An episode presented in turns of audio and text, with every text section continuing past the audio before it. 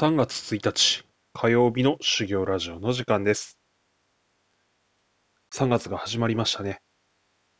えー雪が溶けてきまして、歩道では一部雪がないところも出始めてきているというような状況で、だ早くこう春っぽい、えー風みたいなやつが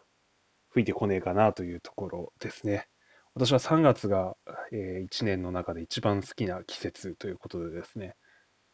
やっぱ暖かくなって日も長くなっていいよなというのを感じながらですね、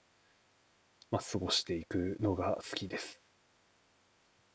まあ仕事もですね、まあ、年度末というところもあったりもしてですね、えーまあきっちりですね、どうなるか分かりませんけれども、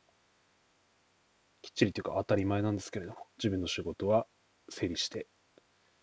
いきたいなという毎日ですね。えー昨日の配信ではやや暗めなですね、話をしてしまったというところもあってですね、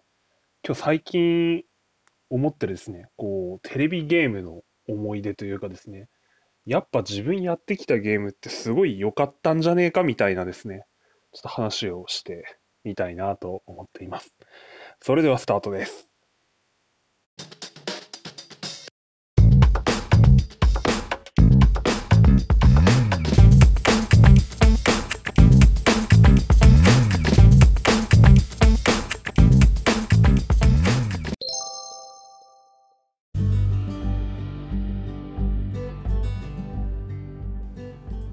皆さんお疲れ様です。修行ラジオ、今日もハートフルに話す練習をしていきたいと思います。まあ、テレビゲームの話ということでですね、私が初めてゲームというのをしたのはですね、小学2年生の頃だったと思います。えーファミコン、ファミリーコンピューターでした。あれは確かですね、親父がですね、なんか会社の人たちと海に遊びに行って、なんかガラスが足に刺さり、えー結構な手術をし、あの、仕事しばらく何日か休んでたんですね。で、暇だっつうことで、えー 親父ファミコン買ってなんか麻雀のゲームやってたような気がするんですけど、で、ファミコン買ってやるみたいなこと言われてですね。で、えーマリオブラザーズ3と、私はあの激震フリーザというですね、ドラゴンボールのソフトを買ってもらいました。激震フリーザはですね、今でいうカードバトルだったと思います。ゲームの対戦システムがですね。なんかあの、それぞれカードを敵と味方出し合ってですね、えーカードも確か何枚かを選ば何枚かのうちから、えー1枚選ぶみたいな感じで。で相手のカードの数字より自分の数字の方が強かったりですね。あとなんか属性みたいなやつがマッチすればですね、えー攻撃強くなると。あるいはこう防御がうまくいくみたいなシステムだったんじゃないかなっていう確か記憶なんですけど。まあまあ小学2年生3年生でやるにしてはですねまあこう戦略性を試されるようなゲームだったんじゃないかなと思います。で3年生の頃にですね、えースーパーファミコンをこれプレゼントで買ってもらってですごいこう覚えてるのがスーパーマリオワールドですね。あのマントでこう飛べるみたいな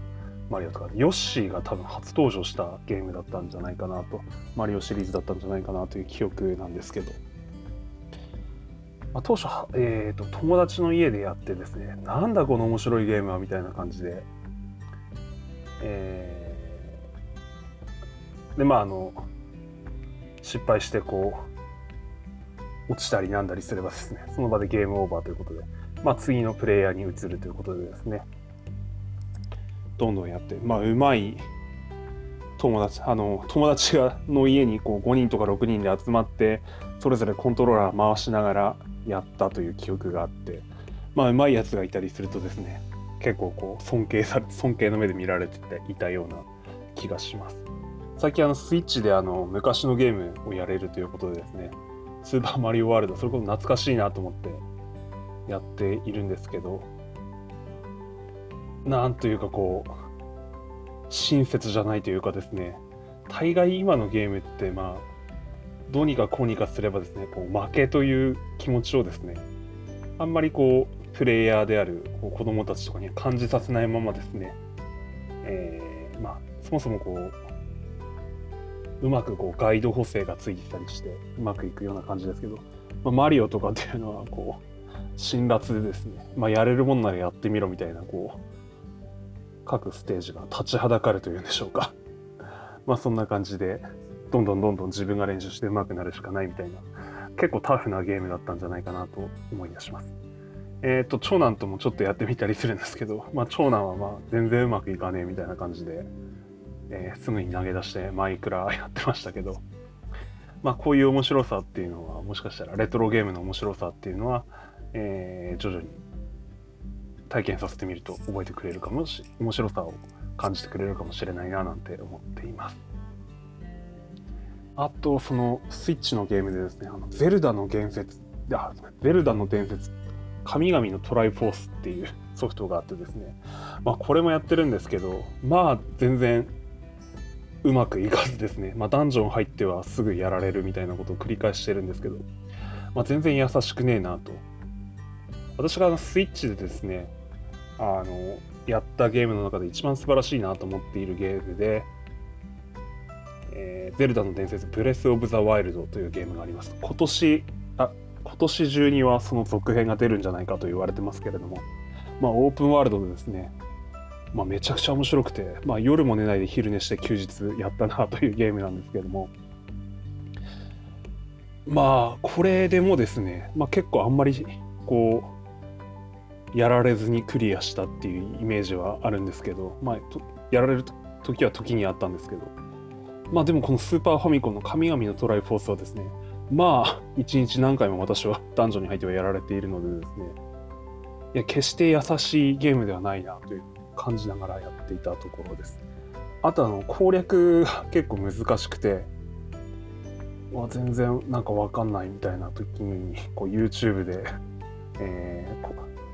実況プレイの人の動画見てですねあこうなってんのかみたいな感じでやってるんですけど当時我々っていうのは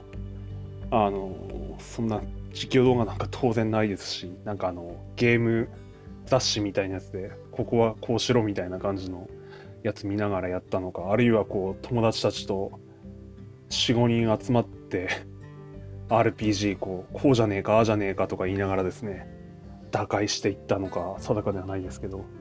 まあ確実に今の一人で1台のゲームを遊ぶとかっていうのとはですね全く違ったゲームの楽しみ方っていうのは当時あったよなとかっていうのをこうすごい思い出しているところです。知恵を出し合うという意味ですね。そしてあと、ファイナルファンタジー6というゲームがありまして、まあ、私このゲーム、えー、心に残っているというか私の人生ベスト5のゲームに入ってくるんですけど、まあ、このゲームの思い出とかもすごい思い出していて、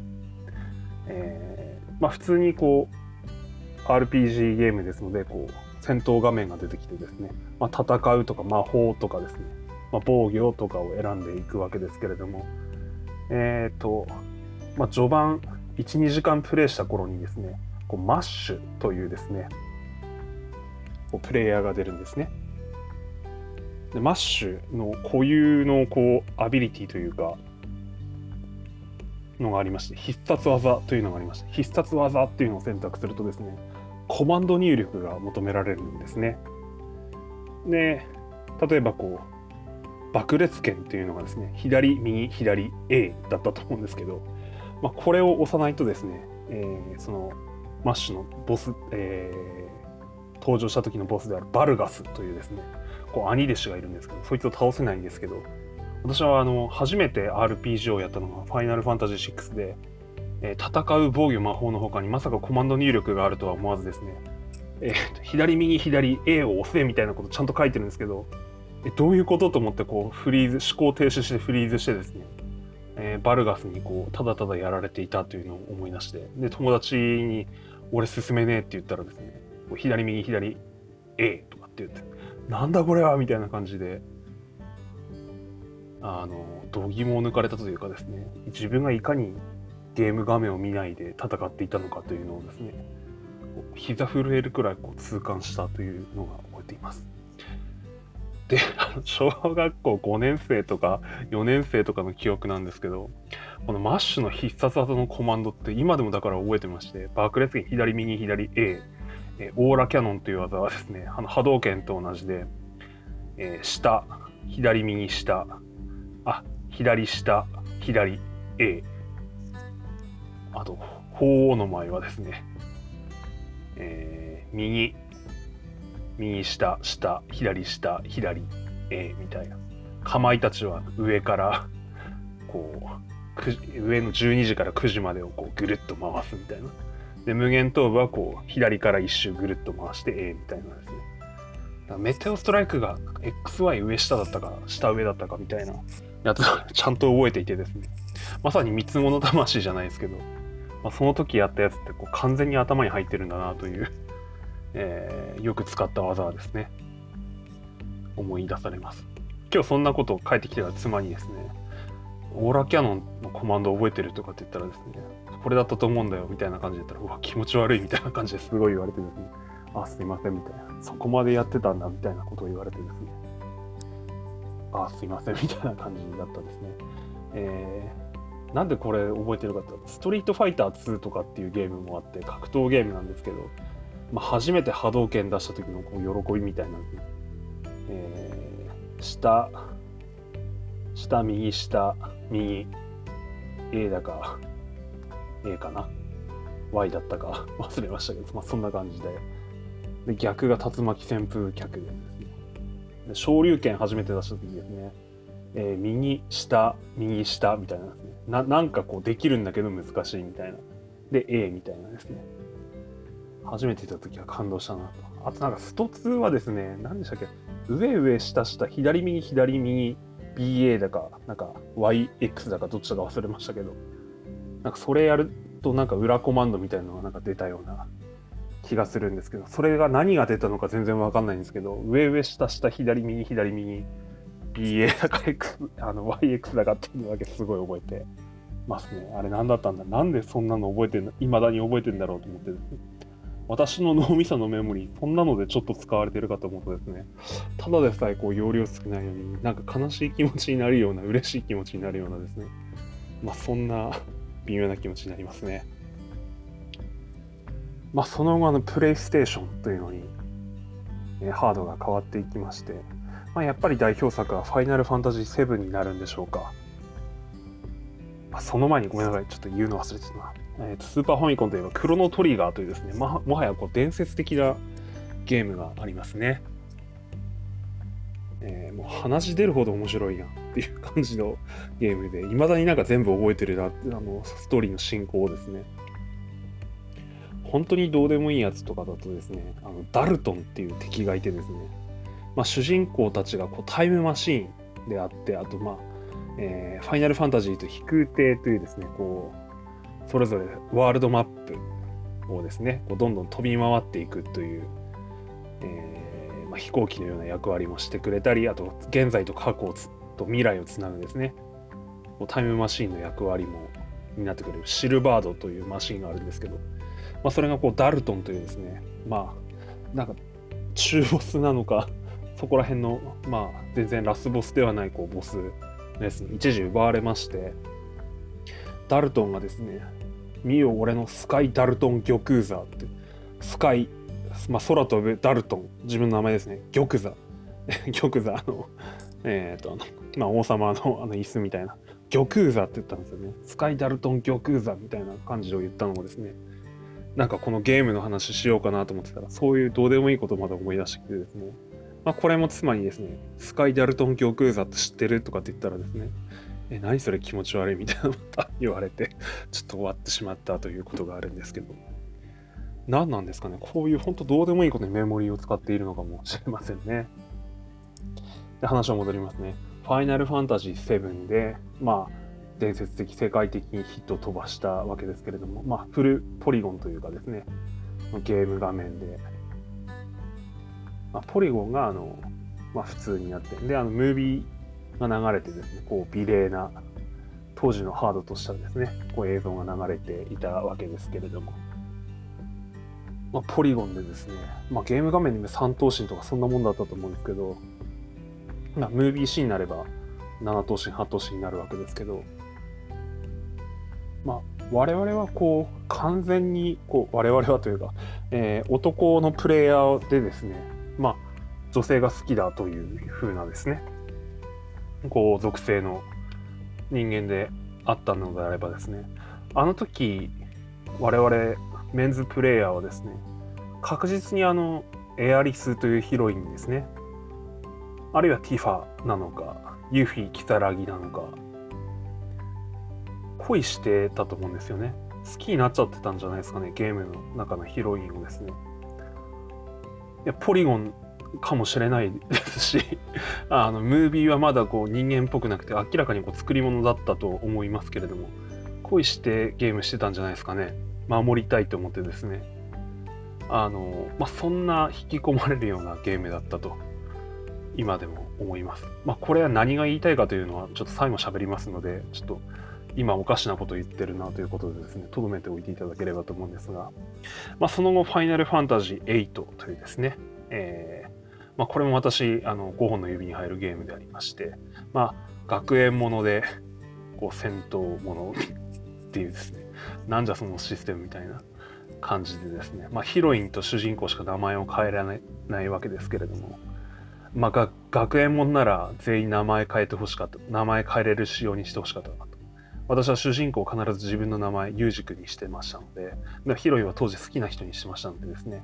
まあ、その後何回もファイナルファンタジー8をやるんですけど、まあ、ヒロインの名前は変わる変わるというところでですね、まあ、すみません、気持ち悪いですね。まあ、そういう感じでやっていたわけですけれども、まあでも、それでもこう、みんなの名前変えれたらよかったんじゃないかなと思いますけど、まあ、ここでもですねあの必殺剣っていうのでこうトリガー操作ボタンということで何回こう R1 を押したことかわからないというですね。まあ分かる人には分かると思うんですけどまあそんなことがありましたね。でファイナルファンタジー9ですね。まこれもすごく面白くて。えー、ワールドマップをですねパンデモニウムというこう飛空艇で移動するたびにですねなぜかわからないこう画面酔いをしながら気持ち悪くなってそこでいつもやめる長時間できないというそういうき、えー、記憶がありますね。あとゼノギアスというですねこれも伝説的なゲームで、えー、ディスクが4枚あって長い長いというです、ね、夏休みにずっとかかりながらこうゲームをクリアした覚えがあるんですけどまあ、シナリオも素晴らしいですし、まあ、普通の戦闘もでき、人間の生身の戦闘もでき、まず下のギアというですね、まあ、ロボットを使った戦争もで戦闘もできるということで、まあ、非常に心に残っているゲームですね。で、ここからプレイステーション2に変わっていきまして、ファイナルファンタジー10ですね。非常にこう、シナリオとかは面白くて、あの主人公をどうやって成長させていくかっていうのも非常に良かったと思います。まあ、初めてここで音声、音声が声優さんが出てきてですね、まあ、ヒロインの子に君とかって呼ばれてですね、えー、君呼ばわりでなんかすごい距離を感じるなみたいな感じでですね、まあちょっと切ない感じで、こうゲームも切ない感じで終わりまして、えー、今までこうファイナルファンタジーというのはですね、あのここでちょっとつながってくるんですけど、飛空艇というですね、ワールドマップを自由に飛び回ることができる、えー、乗り物を手にした時にですねこうワールドマップを自由に移動してですねなんかあのいわゆるこうストーリーの攻略チャートを無視してですね、えー、なんかあのボスより最終ボスより強いこう裏ボスのところに行っちまって、えー、完膚なきまでにやられるとかですね、まあ、ここでレベル上げができる島があるとかですね。なんかこう素敵なイベントがあるダンジョンがあるとかですね、まあ、そういうところにまあ、自由に進んでいくっていうところがこうファイナルファンタジーの面白みであったような気がするんですがこのファイナルファンタジー10に至ってですね、えー、まあ、シナリオの普通の流れに力を割いてくださったせいかですねあの引く手手に入れたよっしゃみたいな気持ちでやったらですね、まあ、行き先がただのこう選択制になってですね自由に飛び回れないということをした時のですねあの絶望感たらなかったなというのを強く思い出されます。まあ、その後、ファイナルファンタジー102になりまして、えー、10は素晴らしかったんですけど、102でこうギャルゲーになってですね、こう衣装チェンジをただ楽しむだけの、えー、女性キャラクターのですね、まあ、悲しいゲームになって、はあっつ感じで終わった気がしますね。で、FF12 で戦闘シーンで自分でコマンド選択し選択しないで、もうどうやってこういうこうなったらこう戦うとかここを回復するみたいなですね、まあ、自分でこうオートバトルみたいなのをできるように自分でこうなんですかプログラムを組んでしまってあと放置していくというゲームシステムになったからですね。もう何やってるのかよくわかんない。当時子供だった私はこの楽しさを分かることがまだできなかったというのを思い出します。途中でやめちゃったですね。でファイナルファンタジー13に至ってはですね、まあ、声優は豪華、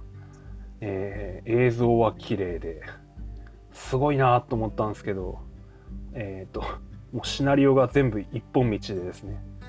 まあ、なんか余白がないゲームになってしまって、全然ファンタジー感じないっていうところでですね、まあ、ここで私のファイナルファンタジー終わっちゃったかなというところだったですね。はい。えー、で、その後私はですね、えっ、ー、と、メタルギアソリッドというこ、これも伝説的なゲームですけど、それからですね、あとは竜が如くというですね、あの、日本の、こう、いわゆるこう、ヤクザを主人、ヤクザというか、元ヤクザというかを主人公にしながら、こう、日本社会のアンダーグラウンドのところをですね、えー、戦っていく、まあ、ある意味平和を守りつつというんですか秩序を守るために戦うみたいな、えー、ゲームにはまっていきまして、まあ、楽しいなというところでやってはいるわけです。で何が言いたいかというとですねこう今最近ですね私があの当時小学校の頃焦がれた「ライブアライブ」というゲームが復刻、えー、リメイクフルフルというかこリメイクされるわけですけれどもまあ言いようのない高揚感というかを感じてですねすごいこう優しくないゲームというんですか、まあ、普通にこう選択を誤ったら全滅してしまうとかですねあるいはシナリオも決してこう、なんて言うんですかね、優しいものではなかったというか、あの、裏切られるとかですね。裏切られて、あの主人公が絶望して、こう、ダークサイド、悪いものに落ちていってしまうとかですね。なんかそういうのが、こう、ところどころあったりして、あとは一方で、なんていうんですか、序盤こうこうまあもう人生どうでもいいみたいな感じにのスタンスだった主人公がですね。まあ聞けば理由は過去にまあいろいろ悲しいことがあってというようなところからスタートするわけですけれどもこう物語進めているうちにこう、まあ、希望というか、まあ、捨てたもんじゃないよなみたいな感じのこう希望を見いだしてですねまたちょっと生きてみようかなと思うみたいなスタイスタンスの、えー、物語もあったりして、まあ、非常にこう人間ドラマというかですねまあ生きるっていうのは、まあ、いろんなことあるよねみたいなのを、えー、当時はなんつうんですかね今今でいうこうゲームとかテレビとかもそうかもしれませんけどあの変な規制がないっていうんですかね。まあライターさんだったりゲームクリエイターの方だったり、えー、生きてきたこう価値観みたいなものですね、まあ、そのこう、まあ、変にかっこよくせずですねそのままぶつけてこうユーザーだったりプレイヤーの私たちにですね、まあ、年齢とかそんなん関係ねえよ。こんなもんだよみたいな のをですねこうすごい真剣にぶつけ今今が真剣じゃないとかそういうことじゃなくてですねこんなもんだとどどうじゃみたいな そういうのをこうすごいぶつけてきてくれていた時代というのがこうゲーム1990年代だったのかななんて思ったりしてですね。やっぱりあの時代のこうしかもあの、えー、まだこう、まあ、ハードの問題もあったりしてですねこう美しい映像ですか。まあ現実の映像と見まがうようなですね表現もまだできませんのであのただこうポリゴン粗いポリゴンとかですね。あるいは本当にこうなんかドット絵というやつですかね、まあ、そういうので世界を表現する。しかも 2D でですね縦横だけでですね。奥行きがない中で表現していく、まあ、音楽もこうハードの問題で、えー、豊富な音色が使えない中でですね、